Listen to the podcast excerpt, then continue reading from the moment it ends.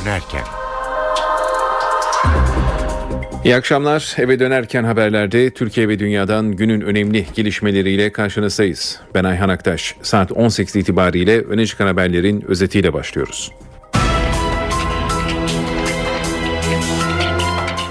Başbakan Tayyip Erdoğan, Şırnak'ta Şerafettin Elçi Havalimanı'nın açılışını yapıyor. Başbakan açılışın ardından da iftarda Şırnaklılarla bir araya gelecek. Başbakan bu ziyaret öncesinde İstanbul'da konuştu. Gündeminde demokratikleşme paketi var. Başbakan seçim barajı düşmeyecek dedi. Paketin içeriği konusunda partisinin kongresinde yayınlanan manifestoya dikkat çekti. Abdullah Öcalan'ın avukatları müvekkillerinin yeniden yargılanması ve infazın durdurulması için mahkemeye başvurdu.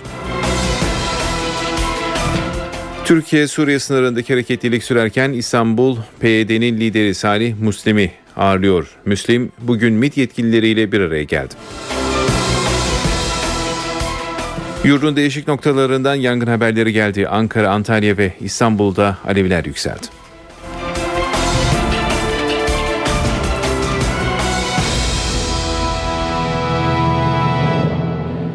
Ve ayrıntıları geçiyoruz. Şırnak, Başbakan Tayyip Erdoğan'ı ağırlıyor. Başbakan Şerafettin Elçi havalimanının açılışı için kente gitti. Erdoğan açılışın ardından da Şırnaklılarla iftarda bir araya gelecek ayrıntıları NTV muhabiri Ercan Gürses'ten dinliyoruz. Başbakan Recep Tayyip Erdoğan Şırnak'ta Şerafettin Elçi Havalimanı'nın açılışını yapıyor. Başbakan geçtiğimiz haftada Kastamonu Havalimanı'nın açılışında bulunmuştu. Başbakan açılışta bir konuşma yapacak. Saat 18-15 sularında olması öngörülüyor bu konuşmanın. Konuşmanın ardından Şırnak saatiyle 19.33'te iftar saati Şırnak'ta 19.33'te bir iftar yemeği düzenlenecek. Tabii Şerafettin Elçi 2011 seçimlerinde tekrar parlamentoya girmiş bir siyasetçiydi. Merhum Şerafettin Elçi daha daha öncesinde Peynirlik ve İskan Bakanlığı görevinde bulunmuştu. Havalimanının açılışında Başbakan Erdoğan'ın özel isteğiyle Şerafettin Elçi ismini verilen Şırnak Havali, Havalimanı'nın açılışında Şerafettin Elçi'nin ailesinin de bulunduğunu hatta damadı ünlü teknik direktör Mustafa Denizli'nin de yer aldığını hatırlatmak lazım. Başbakan Recep Tayyip Erdoğan burada özel davette bulundu. Aynı zamanda Şırnak Şerafettin Elçi Havalimanı'nın ismi konusunda Başbakanın özel bir şekilde istekte bulunduğu da öğrenildi. Şunu da hatırlatmak lazım. Bazı spekülasyonlar yapılmıştı. Şırnak Şerafettin Elçi Havalimanı'nın açılışının ardından havaalanında düzenlenecek iftar yemeğine Uludere'de hayatını kaybedenlerin ailelerinin çağrıldığı yönünde. Bu iddia doğru değil. Ama Uludere'den gelenler var ama ailelerden gelen yok. Bunu da hatırlatmak lazım. Ercan Gürses, NTV Radyo Şırnak. Çözüm sürecinde gözler hükümetin atacağı adımlara çevrildi. Başbakan Tayyip Erdoğan bu kapsamda kurmaylarının hazırladığı ve önceki gün önüne gelen demokratikleşme paketi hakkında ilk kez konuştu. Başbakan paketin içeriği konusunda partisinin kongresinde açıklanan manifestoyu işaret etti. Seçim barajını kaldırmayacaklarını açıkladı. Başbakana göre seçim barajının varlığı güven ve istikrarın teminatı. Benim barajla ilgili kanaatim, düşüncem, partimizin kanaati, düşüncesi bu konuda bellidir. Yani bu konuda bizim şu anda barajla ilgili herhangi bir oynama, bir tasarruf gündemimizde yok. Çünkü biz biliyorsunuz baraj bir defa bizim dönemimizin çıkardığı bir yasa değildir. İki, barajla ilgili bizim düşüncemiz şudur. Buna batı özellikle dahildir. Barajların olduğu sistemde güven ve istikrar diye bir şey bulamazsınız. Eğer bizim şu son on buçuk yıl Türkiye bir güveni, bir istikrarı yakalamışsa gerek demokraside, gerek ekonomide bir güven ve istikrar varsa bunun en önemli sebebi koalisyonların olmadığı bir hükümet yapısıdır. Ve Türkiye'de koalisyonların olduğu hükümet yapısında da ülkemizin nasıl geri gittiği de hepimizin malumudur. Bunları göz ardı etmemiz anlamsızdır. Biz ülkemize e, bu tür sancıları çektirmek istemiyoruz. Milletimizin birliğinin, beraberliğinin, dayanışmasının demokratik ve ekonomik alandaki yakaladığı şu performansı kaybetmesini de istemiyoruz. Onun için tecrübe edilmiş, yaşanmış olan bu süreci devam ettirmek istiyoruz. Bu barajlarla ilgili düşüncem. Ama demokratikleşme paketiyle ilgili daha ortada açıkladığımız herhangi bir şey yok. Şu anda çalışma safhasındadır. Ve bu çalışma safhasında arkadaşlarımla önce bir toplantıyı bizzat kendim yönettim. onu yaptık ve ondan sonra da bir ekip çalışması halinde şu anda çalışma devam ediyor. Çalışma bitirildikten sonra arkadaşlarımız tekrar bu paketi önümüze getirecekler. Ondan sonra da kamuoyuna biz bu demokratikleşme paketimizi açıklayacağız. Şu anda gazetelerde çıkan haberlerin hepsi bana göre hayalidir. Sızma veya sızdırma haberlerdir. Ama gerçek şey inşallah bitirdikten sonra bunu belki bizzat kendim açıklayacağım ve açıkladığım zaman da zaten AK Parti olarak bizim demokratikleşme paketimizin ne olduğu ortaya çıkacaktır. Ee, bunun yalnız ben bir ipucunu vereyim. O ipucu da şudur. Son yaptığımız bizim büyük kongremizde aslında bunun çok önemli ipuçlarını orada verdik. Kongremizde e, demokrasiyle ilgili adeta bir manifesto açıkladık. O manifesto çevresinde yine yürüyecektir ve son çalışmalarla adeta biz bunu güncelleyeceğiz. Şimdi sizlere Ankara nabzını iyi tutan bir ismin yorum ve değerlendirmelerini dinleteceğiz. Köşesinden çözüm sürecine dair bilgileri uykucularıyla paylaşan Yeni Şafak gazetesi Ankara temsilcisi Abdülkadir Selvi bugün NTV Radyo'da Mete Çubukçu'nun sunduğu Kayıttayız programına katıldı. Selvi Başbakanın önünde olan demokratikleşme paketinin içeriğine dair şu ayrıntıları verdi. Doğrusu bu konuda seçim barajı konusunda bir içeride tartışmanın da olduğunu, %5 ile %7'yi savunan e, bazı AK Parti kurmaylarının olduğunu biliyorum ama Başbakan bu konuda çok net %10 barajını değiştirmeyi düşünmüyor. Fakat bunun yerine dar bölge sistemi ağırlık kazanmaya başladı. Bu paket önemli değişiklikler getiriyor. Özellikle şu açıdan e, önemli. KCK e, tutukluları açısından önemli. Bu bölgede çok ciddi bir sorun. Onların avukatıyla e, Diyarbakır'da yaptığım görüşmede de ortaya çıkmıştı. Belki eve dönüş yasası bu pakete girmeyebilir e, ama eve dönüş yasası da bu paketin bir parçası olacak. Orada da esnetilecek. Ana dilde eğitim hı hı. konusu var. Bir suç baş birkaç yasada tarif edildiği e, için aynı şekilde katlanarak uygulanıyor. Böyle bir orantısızlık da ortadan kaldırılacak ama ben şuna dikkat çekmek istiyorum. Paket anlaşılıyor ki Sayın Başbakan tarafından açıklanacak ve Türkiye bu içine girdiği gezi olaylarıyla birlikte içine girdiği e, süreçten de böylece bir kez daha demokratikleşme yoluyla yöntemiyle çıkacak ama bunun da artık bir noktada açıklanıp bir yandan da parlamentonun Eylül ayındaki toplantısında artık uygulanmaya konulması gerekiyor. Çünkü süreç o kadar hızlı ilerliyor ki belki e, Eylül ayından Ekim Kasım'a sarkması durumunda bu paket ihtiyaçlara cevap veremeyecek noktaya gelebilir. Böyle bir zamanlama, zamanlamaya da dikkat çekmek istiyorum. Orayı minicik bir açar mısınız Ekim Kasım'a kalırsa yani sıkışma şu yaşanır? Açıdan, şu açıdan çok önemli. Bu e, eğer Ekim Kasım'a kalırsa öyle gözüküyor ki örgüt de geri çekilme sürecini Öcalan'ın tüm müdahalelerine orada yaptığı değişikliklere rağmen bir kendi takvimi var. Çok da e, şey yapmıyor, hızlandırmıyor. Öcalan'a İmralı'ya paralel bir şekilde seri bir şekilde geri çekilme yürümüyor. Bir yandan da bu hem bu geri çekilmenin biraz hızlanması e, gerekiyor ama bir yandan da bu eğer demokratikleşme paketi ise evet. bunun içerisinde Alevi kardeşlerimizin, Kürt kardeşlerimizin sorunlarına yönelik çözüm önerileri getiriliyorsa bunların artık çok konuşularak sıradanlaştırılmaması gerekiyor. Belki bir süre sonra heyecan uyandırmayacak başka adımların atılması gerekecek. Ben Türkiye'nin içine girdiği süreç hem gezi evet. ortamını hem çözüm süreci üst üstüne koyduğumda bu konuda bu paketi de tamamlayacak adımlara ihtiyacımız olabilir. Bu hı hı. paketi çok fazla geciktirmeyelim diyorum. Bir noktada e, meclis bütçe yapacak. Oradan sonra seçim evet. e, dönemi başlıyor. Meclisin çok fazla uzun çalışması mümkün değil. Belki bu paketle birlikte ihtiyaca cevap vermeyen yeni ihtiyaçlar olursa o zaman da orada değerlendirmek Değerli. gerekir. Abdullah Öcalan yeniden yargılansın, infaz durdurulsun. Öcalan'ın avukatları bu taleple Ankara 11. Ağır Ceza Mahkemesi'ne başvurdu. Öcalan'ın avukatlarının imzasıyla yapılan başvuruda 4. yargı paketine atıfta bulunuldu. Avukatlar Öcalan hakkındaki mahkumiyet kararıyla Avrupa İnsan Hakları Sözleşmesi'nin ihlal edildiğini ve bunun Avrupa İnsan Hakları Mahkemesi kararıyla tespit edildiğini savundu. Çözüm sürecinde gereken adımların atılmadığını iddia eden PKK, hükümeti 15 Ekim'e kadar yasal düzenlemeler yapması için çağrıda bulundu. Kandil, Bu tarihe kadar bir şey yapılmazsa ateşkes bozulur dedi. Deutsche Welle'ye konuşan KCK Yürütme Konseyi Başkanı Sabri Ok, çözüm sürecinin ikinci aşamasına geçilmesi gerekirken halen, adı, halen adım atılmadığını savundu. Sabrımızın bir sınırı var ve zamanımız kısıtlı diyen Sabri Ok, Abdullah Öcalan'ın hükümet 15 Ekim'e kadar adım atmazsa ateşkes sona erer dediğini aktardı. Ok, hükümetten Abdullah Öcalan'ı serbest bırakmasını, ana dilde eğitime geçişi sağlamasını ve seçim barajını düşürmesini istedi. Sabri Ok'un bu sözlerine hükümetten tepki geldi. Ulaştırma Bakanı Binali Yıldırım PKK'yı ciddiyetsizlikle suçladı. Yıldırım, Türkiye Cumhuriyeti tehditlerle hizaya getirilecek bir ülke değil dedi.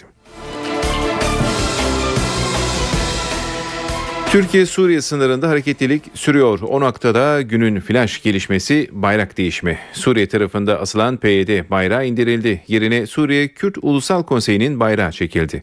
Ayrıntıları NTV muhabiri Hasan Uylaş'tan alıyoruz. Bölgenin son durumu hakkında bilgi vererek başlayalım. Suriye'nin Türkiye sınırındaki Resulan kasabası güne sakin başladı. Bu sessizlik halen devam ediyor. Yaklaşık sınır Resulan'a bir kilometre mesafedeki Tel bölgesinden yer yer çatışma sesleri de Ceylanpınar'a kadar geliyor. Resulan kasabasında çatışmalar 10. gününe girdi. 16 Temmuz'da bölgede çatışmalar yaşanmaya başlamıştı. Bölgenin kontrolü Resulan kasabasının kontrolü de büyük ölçüde PYD denetimine girmişti. Bu andan itibaren sınırın sıfır noktasında bir fabrika vardı. Fabrikanın 9. katında Özgür Suriye Ordusu'na ait bir bayrak vardı. Buradaki bayrak indirilip yerine PYD'nin silahlı kanadı YPG'nin bayrağı dikilmişti. Bugün sabah saatlerinde burada bir bayrak değişimi yaşandı. Zira sınırdaki bu bayrak değişimi Başbakan Recep Tayyip Erdoğan başkanlığında yapılan güvenlik zirvesinde de konuşulmuştu.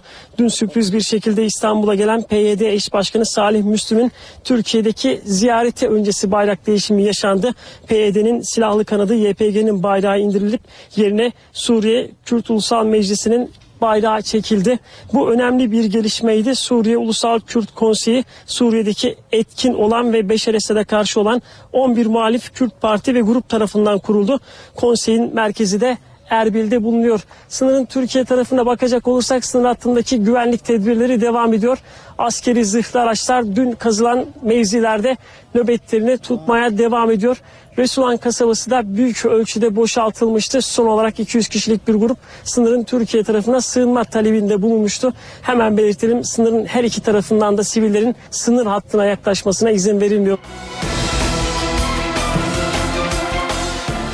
Türkiye-Suriye sınırının öte tarafından PKK çizgisine yakın PYD'nin hakimiyetini ilan etmesi Ankara'nın tepkisini çekti. Hükümet bunun bölgede çok taraflı çatışmaların önünü açabileceği görüşünü dile getiriyor. İşte böyle bir ortamda bizzat sorunun kaynağını teşkil eden isim PYD lideri Salih Müslim İstanbul'a geldi ve burada MİT yetkilileriyle görüşüyor. Müslim'in İstanbul'a gelişi ve ona iletilecekler konusunda açıklama Başbakan Tayyip Erdoğan'dan geldi. Başbakan PYD liderine attıkları adımın ne kadar tehlikeli olduğunun aktarılacağını söyledi. Başbakan Suriye krizi konusunda önümüzdeki salı günü devletin zirvesinin toplanacağı bilgisini de verdi. Gerekli olan görüşmeleri yapıyorlar görüşmeleri yapacaklar ve attıkları bu adımların yanlış, tehlikeli adımlar olduğu noktasında da kendilerine gerekli uyarılar bu noktada yapılacak. İşin çerçevesi budur. Biliyorsunuz geçen hafta içerisinde dar çerçeve bir toplantı yaptık. Şu anda gerek Genelkurmay, gerek Dışişleri, gerekse Milli İstihbarat Teşkilatımız bir çalışmanın içindeler ve bu hafta içerisinde zannediyorum salı günü tekrar bir araya geleceğiz. Oradaki gelişmeleri masaya yatırmak suretiyle atacağımız adımları tekrar tespit edip böylece o yol haritamızı çıkarmış olacağız. PYD'nin lideri Salih Müslim'in İstanbul'a gelmesi ve burada devlet yetkilileriyle görüşüyor olması muhalefetin tepkisini çekti. CHP süreçle ilgili kaygı duyduğunu belirtirken MHP PKK'nın meşrulaştığı görüşünü dile getiriyor. PYD başkanının ziyareti ve Suriye sınırında yaşananlar muhalefetin de gündemindeydi. CHP'li Atilla Kart süreçten kaygılı olduklarını dile getirdi. Kapalı kapılar ardında illegal aracılar vasıtasıyla bu sürecin götürülmemesi gerekiyor. Yasa dışı yollarla bu sürecin götürülmemesi gerekiyor. Zamanında Birleşmiş Milletler tarafından arandığı bilinen kimilerinin bu sürece ara bulucu olarak dahil olmaması gerekiyor. E, böyle bir tabloyu görüyoruz. Böyle bir tablo içinde de tabii e, başbakana ve hükümete güvenemiyoruz. Güvenlemiyor. E, o, o sebepledir ki bu sürecin yönetimi konusunda çok ciddi kaygılarımız var. MHP'li Oktay Vurasa, PYD ile yapılan görüşmenin PKK'yı meşrulaştırdığını savundu. PKK'yı temsil eden kişilerin Türkiye'ye gelmesi Türkiye Cumhuriyeti Devleti'ne zuldür. PKK ile doğrudan doğruya hükümetin görüştüğünü bu e, gelişmeyle birlikte ifade etmemiz mümkündür. Artık PKK meşrulaştırılmıştır. O paçavraları oraya asanlar bu paçavrayı indirmeden gelip Türkiye'de görüşüyorsa bu görüşmenin amacı ve hedefi orada PKK varlığını meşrulaştırmak, danışıklı dövüşte bu milletimize bu süreci hazmettirmektir. Şimdi Mısır'a gideceğiz. Dünyanın gözü askeri darbe sonrası bu ülkeye çevrilmiş durumda. Devrik Cumhurbaşkanı Muhammed Mursi yandaşlarıyla karşıtları yine sokaklarda. Çatışma çıkmasından endişe ediliyor. Bugün önemli bir gelişme daha yaşandı ve azledilen Muhammed Mursi için 15 günlük ihtiyati tutuklama kararı verildi. Ayrıntıları NTV Kahire muhabiri Nuran Milli'den alıyoruz. Mısır ordusu ve güvenlik güçleri çok yoğun güvenlik önlemleri aldı. Olağanüstünü de üstünde diyebiliriz. Zırhlı birlikler, askerler, polisler bütün sokaklarda, caddelerde konuşlandı ve e, Mursi yanlılarıyla e, Sisi destekçileri arasında e, askerler ve polisler tampon görevi görüyor. E, görevi görüyor. Sisi'nin e, çağrısına e, destek verenler Tahrir Meydanı'nda e, ve Cumhurbaşkanlığı Sarayı önünde toplanmaya başladı. Kahire'de büyük kalabalıklar e, görülüyor. E, özellikle iftardan sonra kalabalıkların daha da artması bekleniyor. Göstericiler Mısır bayraklarını sallayarak Sisi lehinde sloganlar atıyor ve yukarıdan helikopterler e, geçerken a, alkışlar yükseltiyor ve Mısır ordusunu e, selamlıyor e, diyebiliriz. E, diğer taraftan Mursi yayınları yanlıları da Adiye Adeviye Meydanı ve Nahta Meydanı'nda Kahire'de toplandı. Öğle nama, e, cuma namazını orada kıran göstericiler Mursi'nin serbest bırakılmasını ve görevine iadesini istiyor. Mursi yanlılarının da bugün Kahire'nin çeşitli noktalarından yürüyüşler yapacakları söyleniyor. E, Bu arada ülke genelinde gerek Mırsı yanlıları e, gerekse Sisi destekçilerinin gösterileri yapılıyor. Diğer e, kentlerde de meydanlar dolup taşıyor. Tahrir Meydanı'nda akşam çeşitli konserler verileceği söyleniyor. Mısır Savcılığı eski Cumhurbaşkanı Muhammed Mursi hakkında 15 günlük ihtiyati tutuklama kararı çıkardı. Kararın 25 Ocak 2011 devrimi sırasında Hamas'tan yardım alarak kendisinin de dahil olduğu Müslüman kardeşler liderinin kaçmasını sağladığı, sağladığı suçmaları, suçlamasıyla verildiği bildirildi. Ee, bu konuda yayın yasağı getirildi. Ee, ama e, bu konuyla ilgili olarak e, Müslüman kardeşler sözlü, sözcüsü e, bu suçlamanın saçma olduğunu e, ve hiçbir önemi olmadığını söyledi. Protestolarına devam edeceklerini bildirdi. Mısır'dan son durumu aldık. Askeri darbe sonrası ülkede yaşanan gelişmeler Ankara'nın yakın takibinde. Son açıklama devletin zirvesinden geldi. Cumhurbaşkanı Abdullah Gül, Mısır'da herkes ülkesine sahip çıkmalı. Mısır'ın geleceği kurtarılmalı dedi. Cumhurbaşkanı devrik mevkidaşı Mursi'nin de serbest bırakılmasını istedi. Bu saatten sonra bütün Mısır halkı ve Mısır önderlerinin Mısır'ın geleceğini düşünerek işbirliği, uzlaşma ve bir an önce şüphesiz ki tekrar demokrasiye gidişin yolunu hep beraber yapmaları gerekir. Benim Mısır halkına tabii ki ve liderlerine çağrım budur.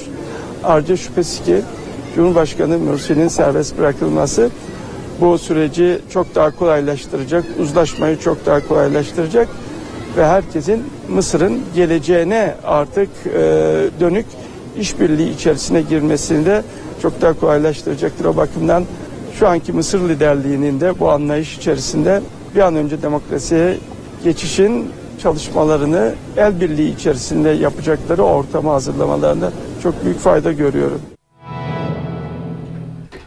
Arap Baharı'nın kıvılcımının çakıldığı ancak yönetim değişikliklerinin yaşandığı ülkelere göre süreci daha az sancılı geçiren Tunus'ta korkulan oldu. Ülke karıştı. Tunus'ta muhalefet lideri Muhammed El Brahimi'nin suikast sonucu hayatını yitirmesinin ardından protesto gösterileri düzenleniyor. Binlerce kişi sokaklarda.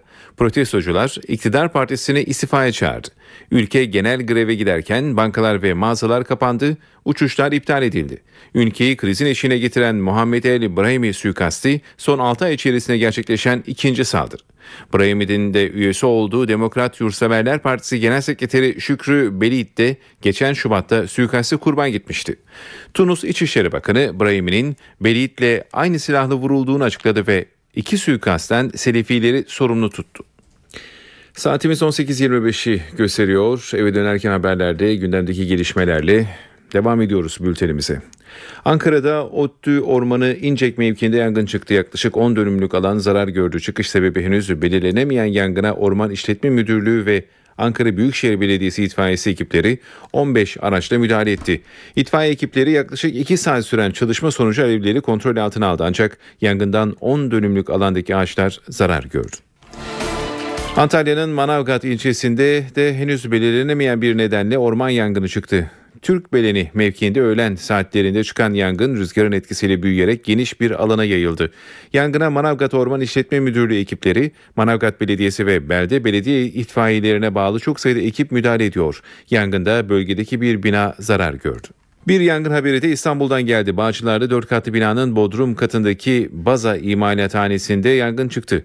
Plastik malzemenin yanması sonucu binayı kaplayan duman nedeniyle itfaiye ekipleri yangına zorlukla müdahale ediyor. Yangın kontrol altına alınsa da henüz imalathaneye girilemedi. Bu yüzden içeride kimsenin olup olmadığı bilinmiyor. Bazı çalışanlar iki arkadaşlarından haber alamadıklarını söylüyor. İtfaiye ekiplerinin çalışması devam ediyor. İnönü'de yıkım sürecek. Kültür ve Turizm Bakanlığı İnönü Stadı'nda yıkım çalışmalarının devam etmesine karar verdi. Yıkım sırasında çıkan tarihi kalıntılar nedeniyle İnönü Stadı'ndaki faaliyet durdurulmuştu. Bakanlığa bağlı kurullar durumu değerlendirdi. Çıkan kalıntıların çalışmaları etkilen nitelikte olmadığı saptandı ve inşaatın kaldığı yerden devam etmesine hükmedildi.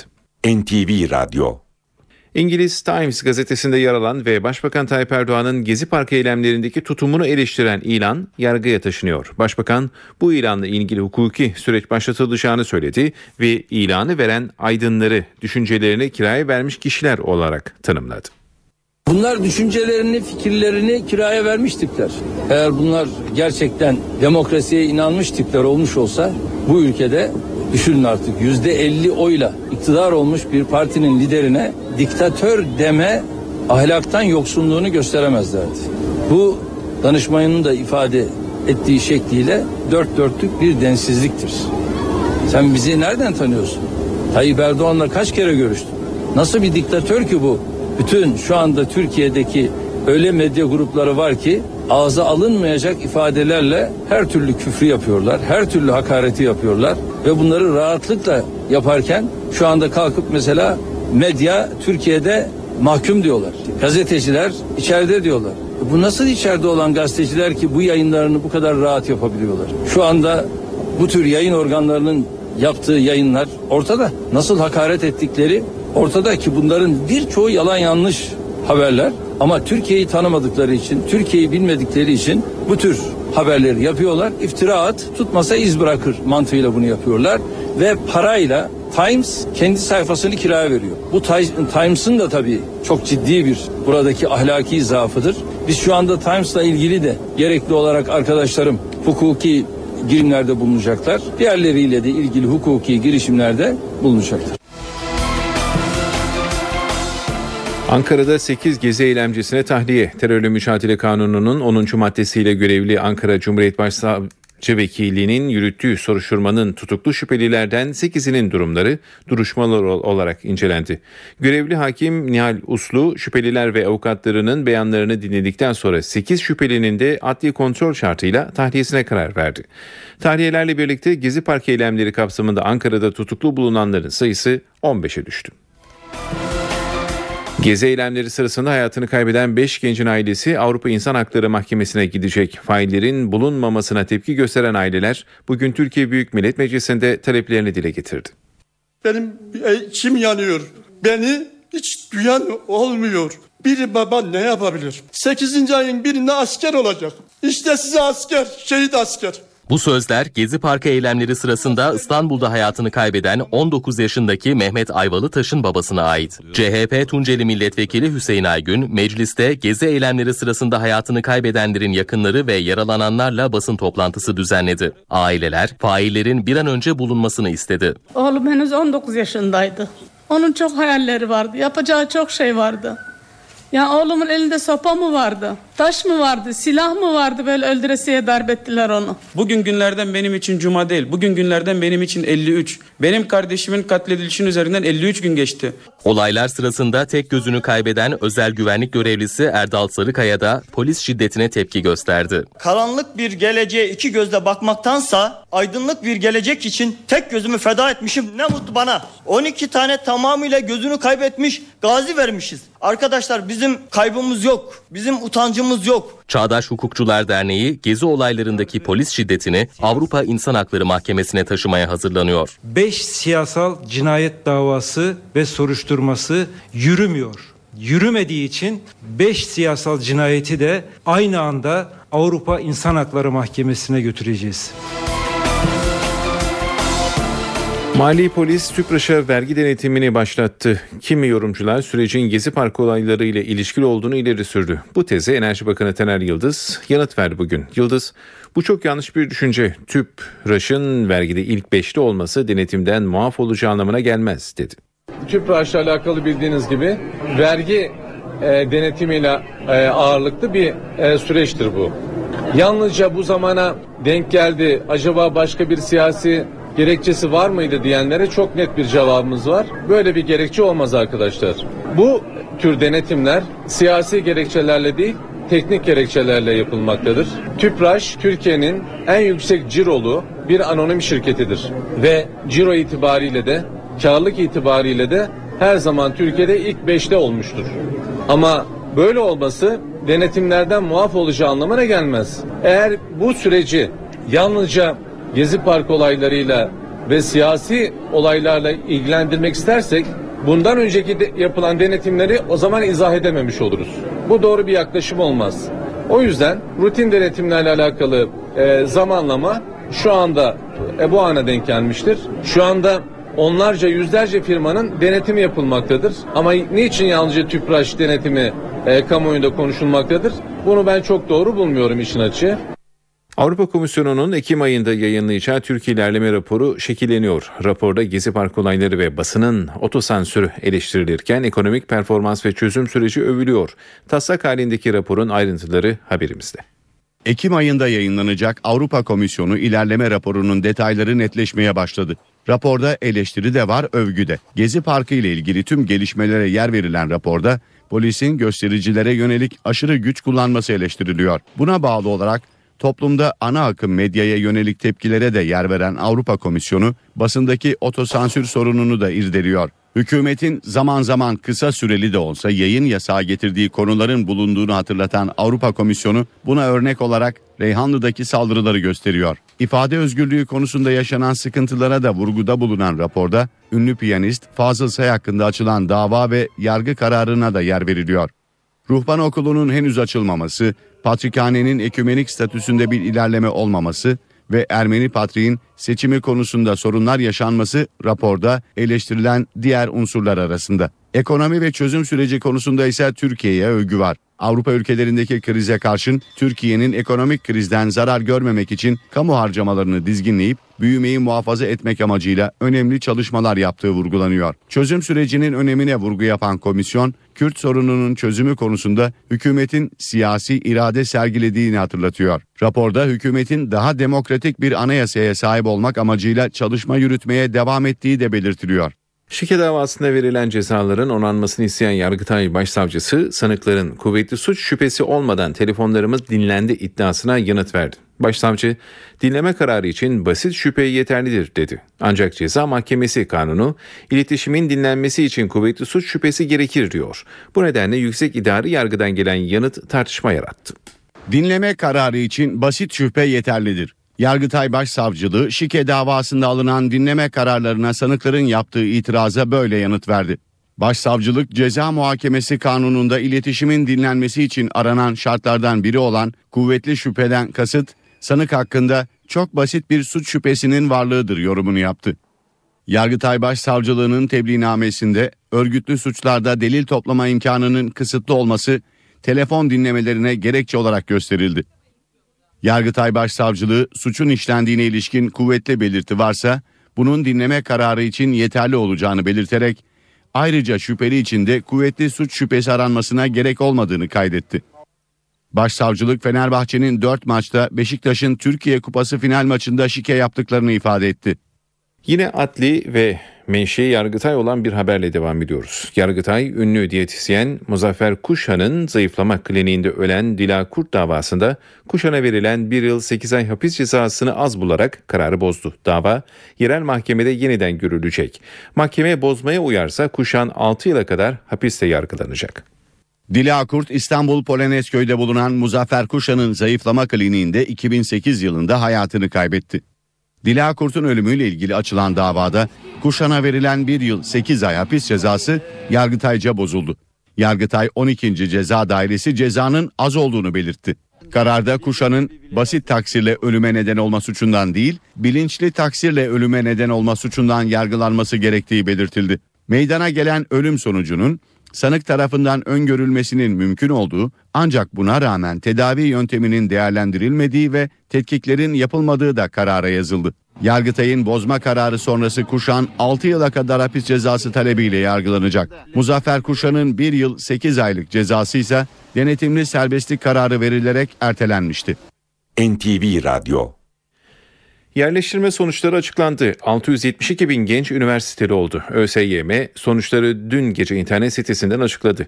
Adaylar yerleştirme sonuçlarını kimlik numaraları ve şifreleriyle öğrenebilecekler. ÖSYM'nin verdiği bilgilere göre üniversitelerin lisans programlarında 36 bin, ön lisans programlarında ise 73 bin kontenjan boş kaldı. ÖSYM adayların adreslerine sonuç belgesi göndermeyecek. Üniversitelere kayıt işlemleri 2-6 Eylül tarihler arasında yapılacak.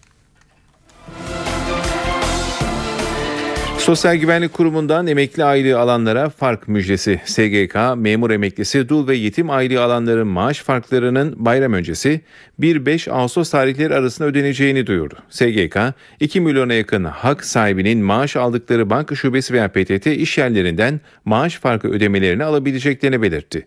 Maaşlarını 3'er aylık dönemler halinde alanlara gruplarına göre 3 aylık tutarında farklar ödenecek. Temmuz'da açlık sınırı 1012 lira, yoksulluk sınırı ise 3296 lira olarak hesaplandı. Türk İş'in Temmuz ayı araştırmasının sonuçlarına göre 4 kişilik bir ailenin sağlıklı, dengeli ve yeterli beslenebilmesi için yapması gereken minimum gıda harcaması tutarı 1012 lira oldu. Bunlarla birlikte giyim, konut, eğitim ve gelirlerin toplamı ise 3296 liraya ulaştı. Elektronik sisteme geçişli emniyet koridorlarında pasaport başvuru kuyruklarını azaltan İçişleri Bakanlığı şimdi de hasta ve engelli vatandaşlar için yeni bir uygulama başlattı. Buna göre emniyete gelemeyecek kadar yaşlı, hasta ve engelli olan vatandaşların pasaport başvuruları evinde alınacak. Yaşlı, hasta ve engelli vatandaşların pasaport başvuruları evde alınabilecek. İçişleri Bakanı Muammer Güller'in imzasıyla emniyet müdürlüklerine gönderilen genelgeyle hasta, yaşlı ve engelli olup pasaport başvurusunda bulunmak isteyenlere kolaylıklar getirildi. Buna göre pasaport birimlerine başkasının yardımı olmadan tek başına gelemeyecek kadar hasta, engelli, makineye bağlı ya da yaşlılıktan dolayı hareket kabiliyeti azalan vatandaşlar için pasaport birimleri özel memur görevlendirecek. Görevli memurlar mobil parmak izi cihazlarıyla başvuru sahiplerinin bulunduğu yere giderek hem parmak izi alma işlemini hem de pasaportlarda kullanılacak fotoğraf çekimini yapacak. Sayın dinleyenler Başbakan Tayyip Erdoğan Şırnak'ta Şerafettin Elçi Havalimanı'nın açılışında konuşuyor dinliyoruz. Bu güzel Ramazan gününde bu anlamlı açılış töreninde Hazreti Nuh Aleyhisselam'ı onun şehri Şırnak'ta Kur'an-ı Kerim'de ismi geçen Cudi Dağı'nın yanı başında hürmetle yad ediyor. Allah'ın selamı üzerine olsun diyorum. Yine Şırnak'ın Cizre'nin yetiştirdiği Ahmet Hani Mela Ahmet Cizli'yi, Mela Hüseyin Bate'yi, El Ceziri'yi, onlar gibi nice alim, nice arif, nice şair ve gönül erbabını da buradan rahmetle yad ediyor. Allah onlardan razı olsun. Mekanları inşallah cennet olsun diyorum. Sevgili kardeşlerim, sevgili Şırnaklılar, aslında bugün e, Cizre'nin yetiştirmiş olduğu önemli bir siyaset adamını işte bu gerçekleştirdiğimiz açılış töreni vesilesiyle son derece anlamlı bir şekilde yad ediyoruz. Evet, Bingöl'de açıklamıştım. Bugün açılışını gerçekleştirdiğimiz Şırnak'taki bu havalimanına değerli siyasetçimiz eski bakanlarımızdan hayatı mücadeleyle hayatı zorluklara tahammülle geçmiş merhum Şerafettin Elçi'nin ismini verdik ve bununla onu kalıcı kıldık. Merhum Şerafettin Elçi'nin ismi inşallah bu havalimanı vesilesiyle her daim hatırlanacak. Hayatı, dürüst kişiliği ve mücadelesi inşallah hiç unutulmayacaktır. Bu vesileyle merhum Şerafettin Elçi'ye de Allah'tan rahmet niyaz ediyorum. Ailesine, tüm yakınlarına sabırlar diliyorum. Tıpkı havalimanının açılışını gerçekleştirdiğimiz gibi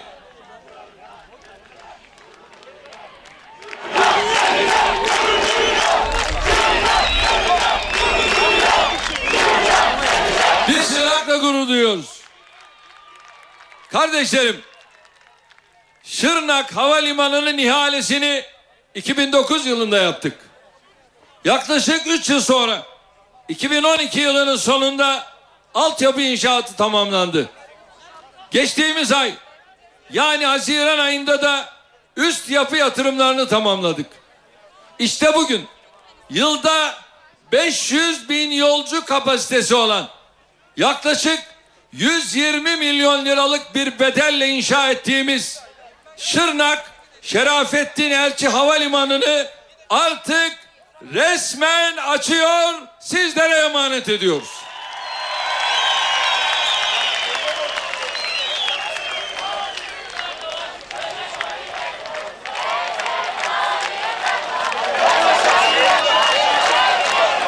Kardeşlerim, bu muhteşem eserin Şırnak için, bölgemiz için hayırlı olmasını diliyorum. Ulaştırma, Denizcilik ve Haberleşme Bakanlığımızı, bakanımızı ve ekibini, ilgili diğer bakan arkadaşlarımı, kurumlarımızı, yüklenici firmaları, mimar, mühendis, işçi, tüm kardeşlerimi bu muhteşem esere verdikleri katkı sebebiyle tebrik ediyorum. Herkesin eline sağlık, gönlüne sağlık diyorum. Tabii sadece bugün havalimanının açılışını yapmıyoruz. Kardeşlerim, sadece havalimanının açılışını yapmıyoruz. Aynı zamanda bugün Sağ olasınız. Sağ olasınız. Başka hizmetlerimizin de toplu açılışını gerçekleştiriyoruz. Sağlıkta 14 farklı yatırımı bugün hizmete alıyoruz. Eğitimde toplam bedeli 82,5 milyon lira olan 42 eğitim ikamet merkezini 53 okulu 568 dersliği 42 lojmanı 3 tane 740 kişilik yurdu bir fakülte binası ve birçok amaçlı salonu da bugün bu törenle resmi olarak hizmete alıyoruz. Kardeşlerim bakınız enerjide 28 farklı projeyi İl Özel İdaremizin 113 adet içme suyu ve sulama projesini tarımda 483 adet projeyi, ulaştırmada 158 adet projeyi, bazı kamu kurumlarımızın farklı projelerini de yine burada açıyoruz. Bakınız Şırnak'ın bir ihmal edilmişliği vardı. 2002'de biz göreve gelmeden hemen önce yalnızca 500 bin lira iletim ve dağıtım hatlarına ödenek ayrılmıştı. 500 bin lira. Sevgili kardeşlerim biz 2013 yılında bunu 40 kat artırarak 20 milyona çıkardık. İşte bizim aramızdaki fark bu. Farkımız bu. Sevgili kardeşlerim, burası Şırnak'tır demedik. Burası Türkiye'nin bir vilayetidir dedik. Buraya da hizmet gidecek dedik.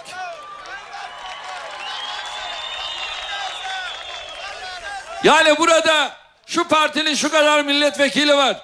Bizim bu kadar milletvekilimiz var demedik. Ya burası vatan topraklarıdır dedik. Hizmeti buraya da getirdik. Sevgili kardeşlerim, acaba 10 yıl önce sizlerle bir hasbihalde bulunsaydık. Deseydik ki ya Şırna havalimanı olacak. İnanır mıydınız? Ama biz ne dedik? Ne aldatan olacağız, ne aldanan olacağız. Söz verdik ve buyurun Şerafettin Elçi Havalimanı'nı yaptık. Şu anda 3000 metrelik pistiyle uluslararası uçuşlara hazır bir havalimanı. Olay bu. Sağ olasınız. Ayrıca TOKİ tarafından inşa edilen 820 konut da bugün bu törenle hak sahiplerine teslim ediliyor. 820 konut. Yani bugün bir kalemde bir tek açılış töreniyle yaklaşık 600 milyon liralık eseri Şırnağa teslim ediyoruz. Eski rakamla 600 trilyon. Bütün bu eserlerin bu hizmet ve yatırımların da hayırlı olmasını diliyorum.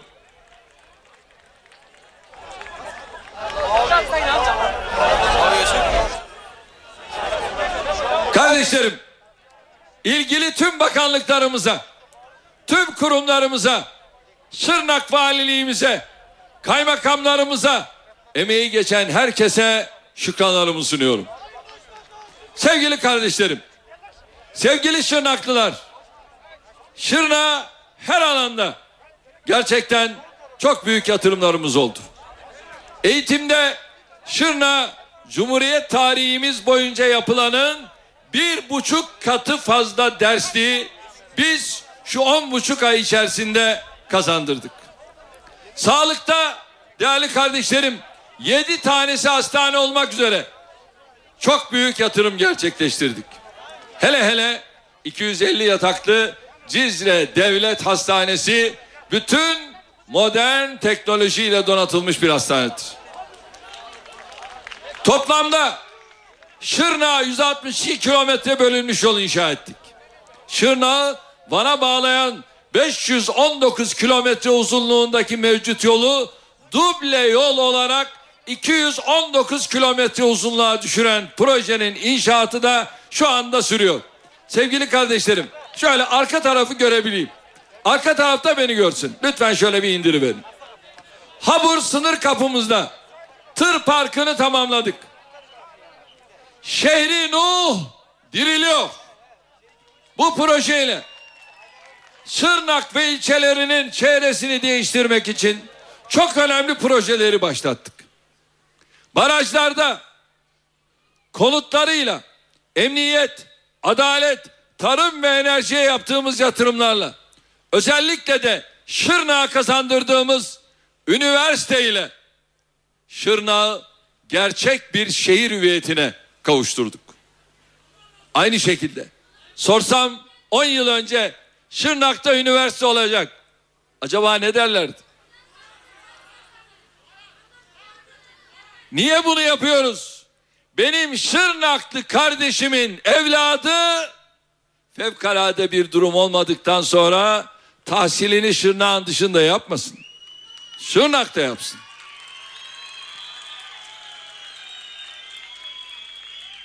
Ha yok. İstanbul, Ankara buralarda okuyacak. Çok daha farklı üniversitelerde okuyacak.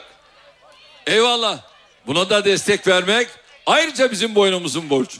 Sağ olun. Bütün bu hizmetlerimizin yanında özel sektör yatırımlarıyla da Şırnak'ın özellikle bölgenin yıldız bir şehri haline getirdik getiriyoruz. İşte şimdi bu havalimanı ne yapacak? Burayı bir çekim alanı haline getirecek. Yani şimdi yatırımcı buraya daha rahat gelecek.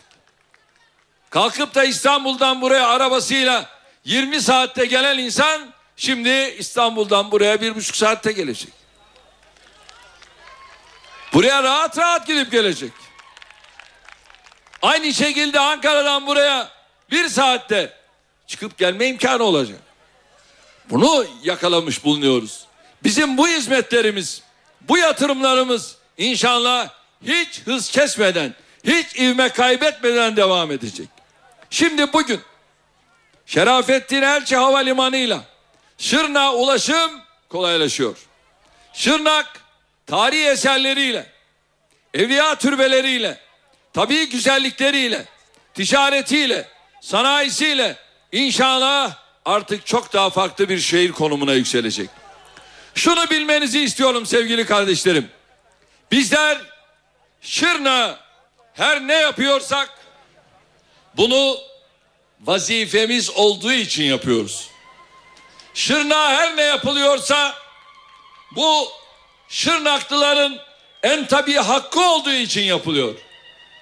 Bir devlet şehrine sahip çıkıyorsa, vatandaşına sahip çıkıyorsa, vatandaşının ayağına hizmet götürüyorsa işte o devlet büyük devlettir. O devlet adil devlettir.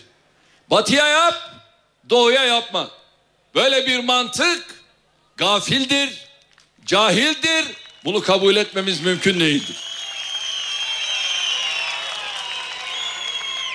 Vatandaşını öteleyen, vatandaşını dışlayan, hor gören, vatandaşına tepeden bakan, hele hele vatandaşına karşı kendisini koruma altına alan, vatandaşını tehdit olarak gören devlet adil değildir. Tam tersine zalimdir. Ceberut devlettir. Bizim çok temel bir ilkemiz var. Şeyh Edebali'nin ifadesiyle insanı yaşat ki devlet yaşasın diyoruz. On buçuk yıl boyunca 81 vilayetimizde 7 coğrafi bölgemizde birlikte işte bu bölgeye bu bölgenin illerine Cumhuriyet tarihimizin en büyük yatırımlarını yaptık. Geçmiş yatırımları bu bölgelere hızla getirdik. Bu bölgenin ihmalini telafi etmenin gayreti içinde olduk. İllerimiz arasında, vatandaşlarımız arasında hiçbir ayrım yapmadık. Etnik milliyetçilik yapmayacağız dedik. Bölgesel milliyetçilik yapmayacağız dedik. Dinsel milliyetçilik yapmayacağız dedik. Yapmadık ve yapmıyoruz. Halkımızın tümünü kucaklıyoruz. Hiçbir engele, hiçbir tehdide boyun eğmedik. Biz bu bölgeye hizmet getirirken bizi eleştirenler oldu. Biz onlara kulak asmadık. Burada ihmalleri telafi ederken bizi engellemek isteyenler oldu. Onlara kulak asmadık. Burada yatırım yaparken buraya okul, hastane, havalimanı, baraj inşa ederken müteahhitlerimizi, işçilerimizi tehdit ettiler. Şantiyeleri bastılar. insan kaçırdılar. Okul yaktılar. Biz bunlar karşısında da geri adım atmadık. Bakınız Esendere kapısında müteahhidin tüm iş makinalarını daha yeni yaktılar. E değerli kardeşlerim bir taraftan hizmet verelim diyoruz ama bir taraftan da birileri hizmet verilmesin diye tehditte bulunuyorlar. Yüzde on bize komisyon vereceksin diyenler var. Aynı şeyi şu anda Hakkari Yüksekova'da yapmak istediğimiz havalimanında da yapıyorlar. Bizim derdimiz bir an önce Hakkari'deki kardeşlerimizi de bu havalimanına bir an önce kavuşturmak ve Hakkari gibi Türkiye'nin bir uç vilayetine bir diğer ucundan uçakla gidebilme imkanını getirelim istiyoruz. Onun da önünü kesme gayreti içerisinde olanlar var. Buna insani yaklaşım denilebilir mi? Bunu yapanlar bu ülkede barışı konuşabilir mi? Mesele bu. Biz Türküyle, Kürdüyle, Lazıyla, Çerkeziyle, Gürcüsüyle, Avazasıyla, Zazasıyla, Arabıyla, Boşnağıyla, Romanıyla bu ülkede bir olmaya, beraber olmaya mecburuz. Kardeşlerim, biz kardeşiz. Kardeşliğimizi kıskananlara karşı özellikle tavırlı olmanızı istiyorum. Biz yaratılanı Yunus'un diliyle yaradandan ötürü sevmeye memuruz, mecburuz. Onun için bizde ötekileştirme olmamalı. Ayrım olmamalı. Benim Edirne'deki, İstanbul'daki, İzmir'deki, Ankara'daki kardeşim hangi haklara sahipse Şırnak'taki, Hakkari'deki, Bingöl'deki, Siirt'teki kardeşim de o haklara sahip olacak, o imkanlara sahip olacak dedik ve bütün gücümüzle çalıştık. Kardeşlerim, şimdi bakın, Şırnak'tı.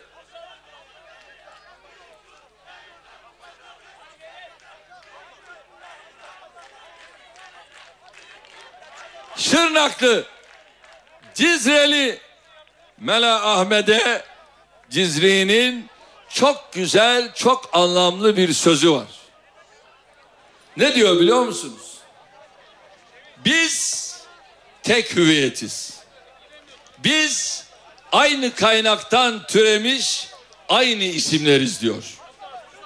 Evet, hepimiz Adem'le Havva'nın çocuklarıyız. Hepimiz işte şurada Cizre'de metfun olduğuna inanılan Hazreti Nuh Aleyhisselam'ın torunlarıyız. Hepimiz Kur'an-ı Kerim'de de ifade edildiği gibi şu Cudi dağına konmuş Nuh'un gemisinden çıkmış nesillerin devamıyız. Biz hep birlikte Ahmet Hani'nin Hazreti Mevlana'nın eserleriyle tek bir millet olduk. Biz hep birlikte Melahmet Cizri'nin Yunus Emre'nin dizeleriyle tek millet olduk.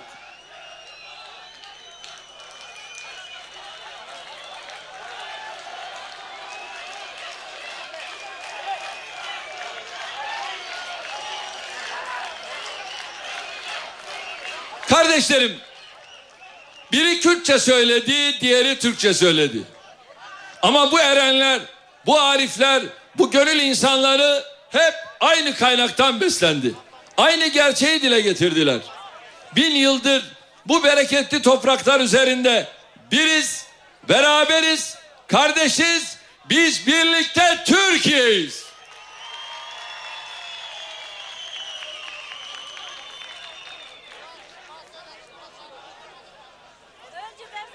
Bu topraklarda kimi zaman acı hadiseler yaşandı. Bu topraklarda hiç arzu etmediğimiz kıyımlar yaşandı. Ölümler yaşandı. İşkenceler, insanlık dışı muameleler yaşandı.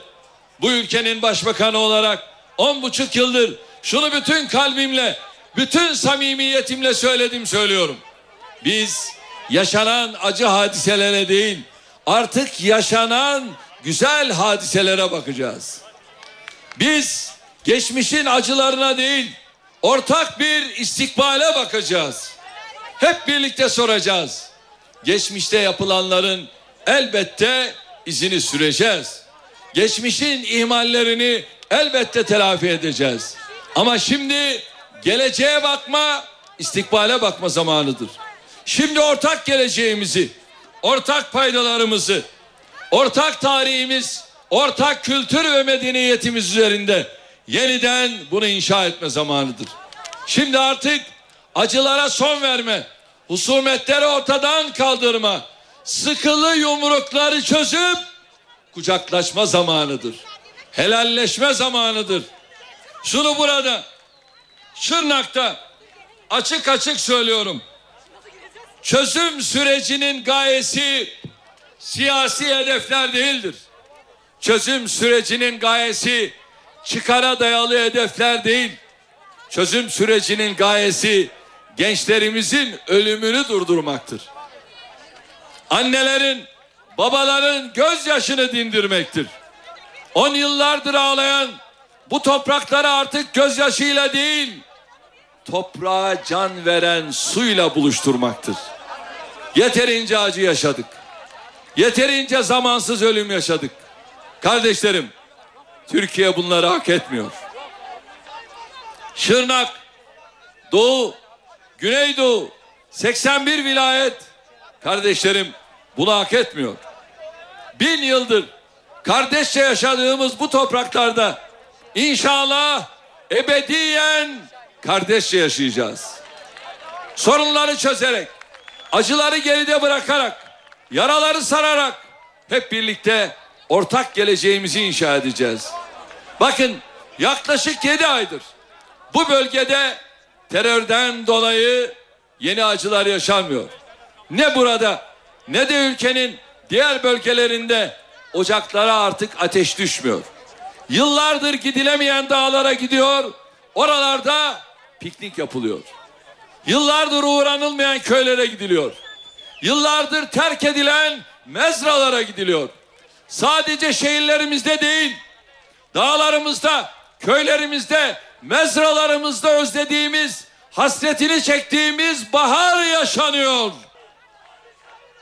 Kardeşlerim, bu baharı beraber kalıcı hale getirmeye hazır mıyız? İşte önemli olan bu. Çözüm sürecini ilerleterek, aradan silahları çekerek, sıkılı yumrukları açarak, hesaplaşarak değil, helalleşerek bütün meseleleri halledeceğiz. İşte şehirlerimize, dağlarımıza, hanelerimize kalıcı bir baharın gelmesi için gerçekten büyük bir samimiyetle çalışıyoruz. Bugün de çözüm için samimiyiz. Bugün de çözüm için umutluyuz. Devletin, hükümetin atması gereken ne adım varsa biz onu atıyoruz. Sorunları aşmak, vatandaşlarımızla kucaklaşmak. Bunun için üzerimize ne düşüyorsa bunu yapıyoruz yapacağız. Çözüm sürecinden vazgeçen, bu süreci sabote eden, bu süreci sonuçsuz bırakan asla ve asla biz olmayacağız. Bu süreci akamete uğratan ağır bir vebalin altına girer. Bu süreci sabote eden, tahrik eden, yokuşa süren, engellemeye çalışan çok büyük bir vebalin altına girer. Hiç kimse gençlerin kanı üzerinden farklı hesaplar içerisine girmesin.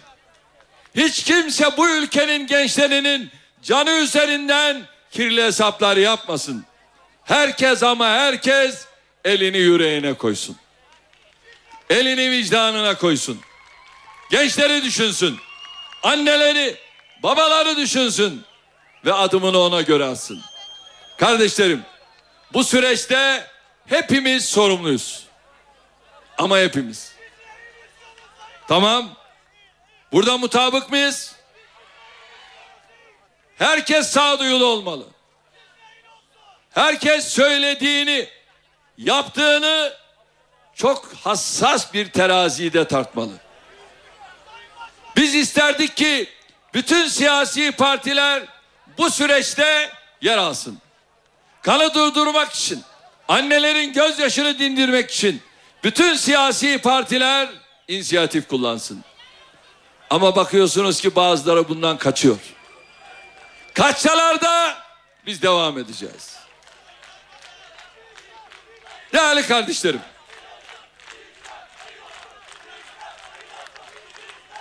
Merak etmeyin. Her zaman dik durduk.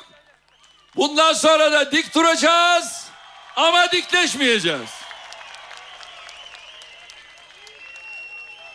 Biz kapılarımızı hiçbir zaman kimseye kapatmadık. Bizim kapımız her zaman açık. Sağ olasınız. Sağ olasınız. Biz de sizlerle gurur duyuyoruz. Beraber bu yolculuğu inşallah devam ettireceğiz. Kardeşlerim şunu çok açık samimi söylemek durumundayım. Hamdolsun. Şunu herkesin bilmesini özellikle istiyorum. Bu süreç başarıya ulaşsa da ulaşmasa da biz çözüm için mücadelemizi sürdüreceğiz. 76 milyonun bir ve beraber olduğunu görmek bu dünyada bizim en önemli aşkımızdır, sevdamızdır, inancımızdır, kararlılığımızdır. Özgürlüklerine, yaşam tarzlarına saygılı şekilde yaşaması için reformlarımızı kararlılıkla sürdüreceğiz. Bu ülke bizim. Bu ülke hepimizin. Bu ülkeyi birlikte kurduk. Birlikte bugünlere getirdik. İnşallah büyüterek geleceğe taşıyacağız. Sevgili Şırnaklılar, bu açılış vesilesiyle özellikle gündemdeki bir iki ufak konuya değinmek istiyorum. Son günlerde Suriye'nin kuzeyinde özellikle de Şanlıurfa ilimize yakın sınırda Suriye'deki taraflar arasında şiddetli çatışmalar yaşanıyor.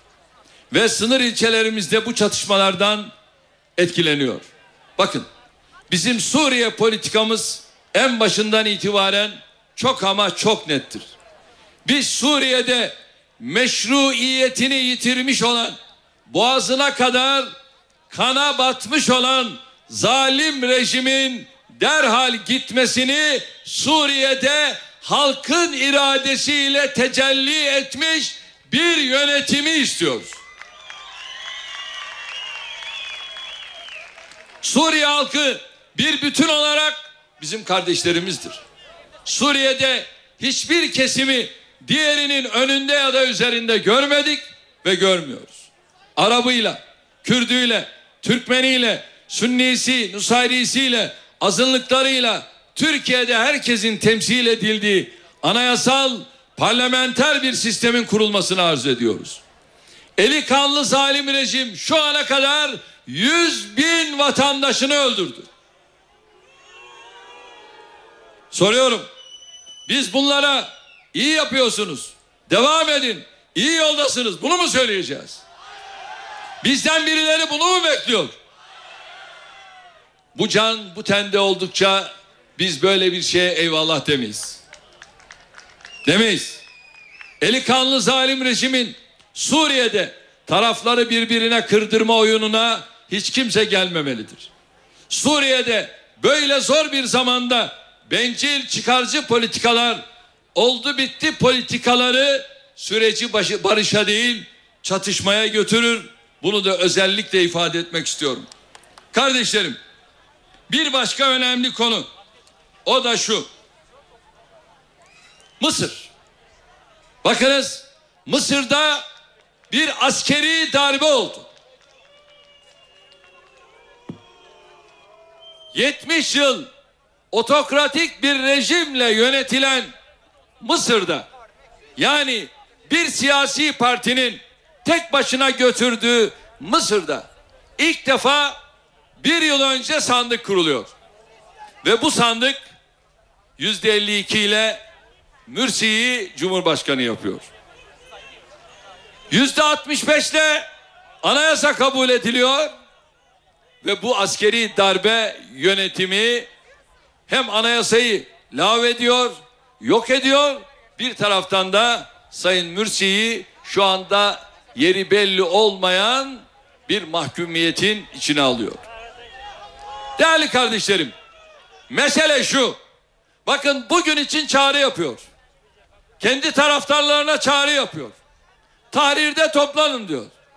Bu çağrıyı niye yapıyor? Askeri darbenin başındaki şahıs bu tarihi niye yapıyor? Orada Mısır halkını birbirine vurduracak. Ondan sonra da kendine vazife çıkaracak. Diyecek ki halk birbirine düştü. Ben de asker olarak duruma müdahale ettim diyecek. Namazdayken 53 kişiyi öldürenler burada faturası yüksek bir bedel ödeyecek. Sevgili kardeşlerim, şu anda dünyanın bu konuya daha duyarlı olmasını istiyoruz. Bütün batının daha duyarlı olmasını istiyoruz. Amerika'sıyla, Rusya'sıyla, Çin'iyle daha duyarlı olmalarını istiyoruz. Buna seyirci kalmak insani olarak bizim için bir vebaldir. Değerli kardeşlerim, önceki gün bir İngiliz gazetesinde Türkiye aleyhine gerçekten çirkin bir mektup yayınlandı. Haritada Türkiye'nin yerini gösteremeyecek olan sözde ünlü şahısların mektubun içeriğine bakmadan mektubun içindeki kelimelerin kavramların hassasiyetine bakmadan Türkiye'deki olayların iç yüzünü hiç anlamadan böyle bir mektuba imza atmalarını biz esefle karşıladık. Bu kadar ünü olan uluslararası boyutta bu kadar tanınan isimlerin altına imza attıkları metinleri iyi okumaları, iyi anlamaları gerekir. Bu mektuba imza atanlar çok ciddi şekilde aldatılmış, çok ciddi şekilde yanıltılmışlardır. Böyle bir mektup Türkiye'nin saygınlığına zerre kadar leke getirmez. Ama böyle hezeyanlarla, yanlışlarla, iftira ve ithamlarla dolu bir mektup onu yayınlayan gazetenin ona imza atan kişilerin saygınlığına gölge düşürür. Acaba kaça bu mektubu yayınladınız Times? İşte senin bedelin o. Senin bedelin o. Ve bizler tabii yasal mecrada ne gerekiyorsa onu yapacağız. Onun hesabını o şekilde de soracağız.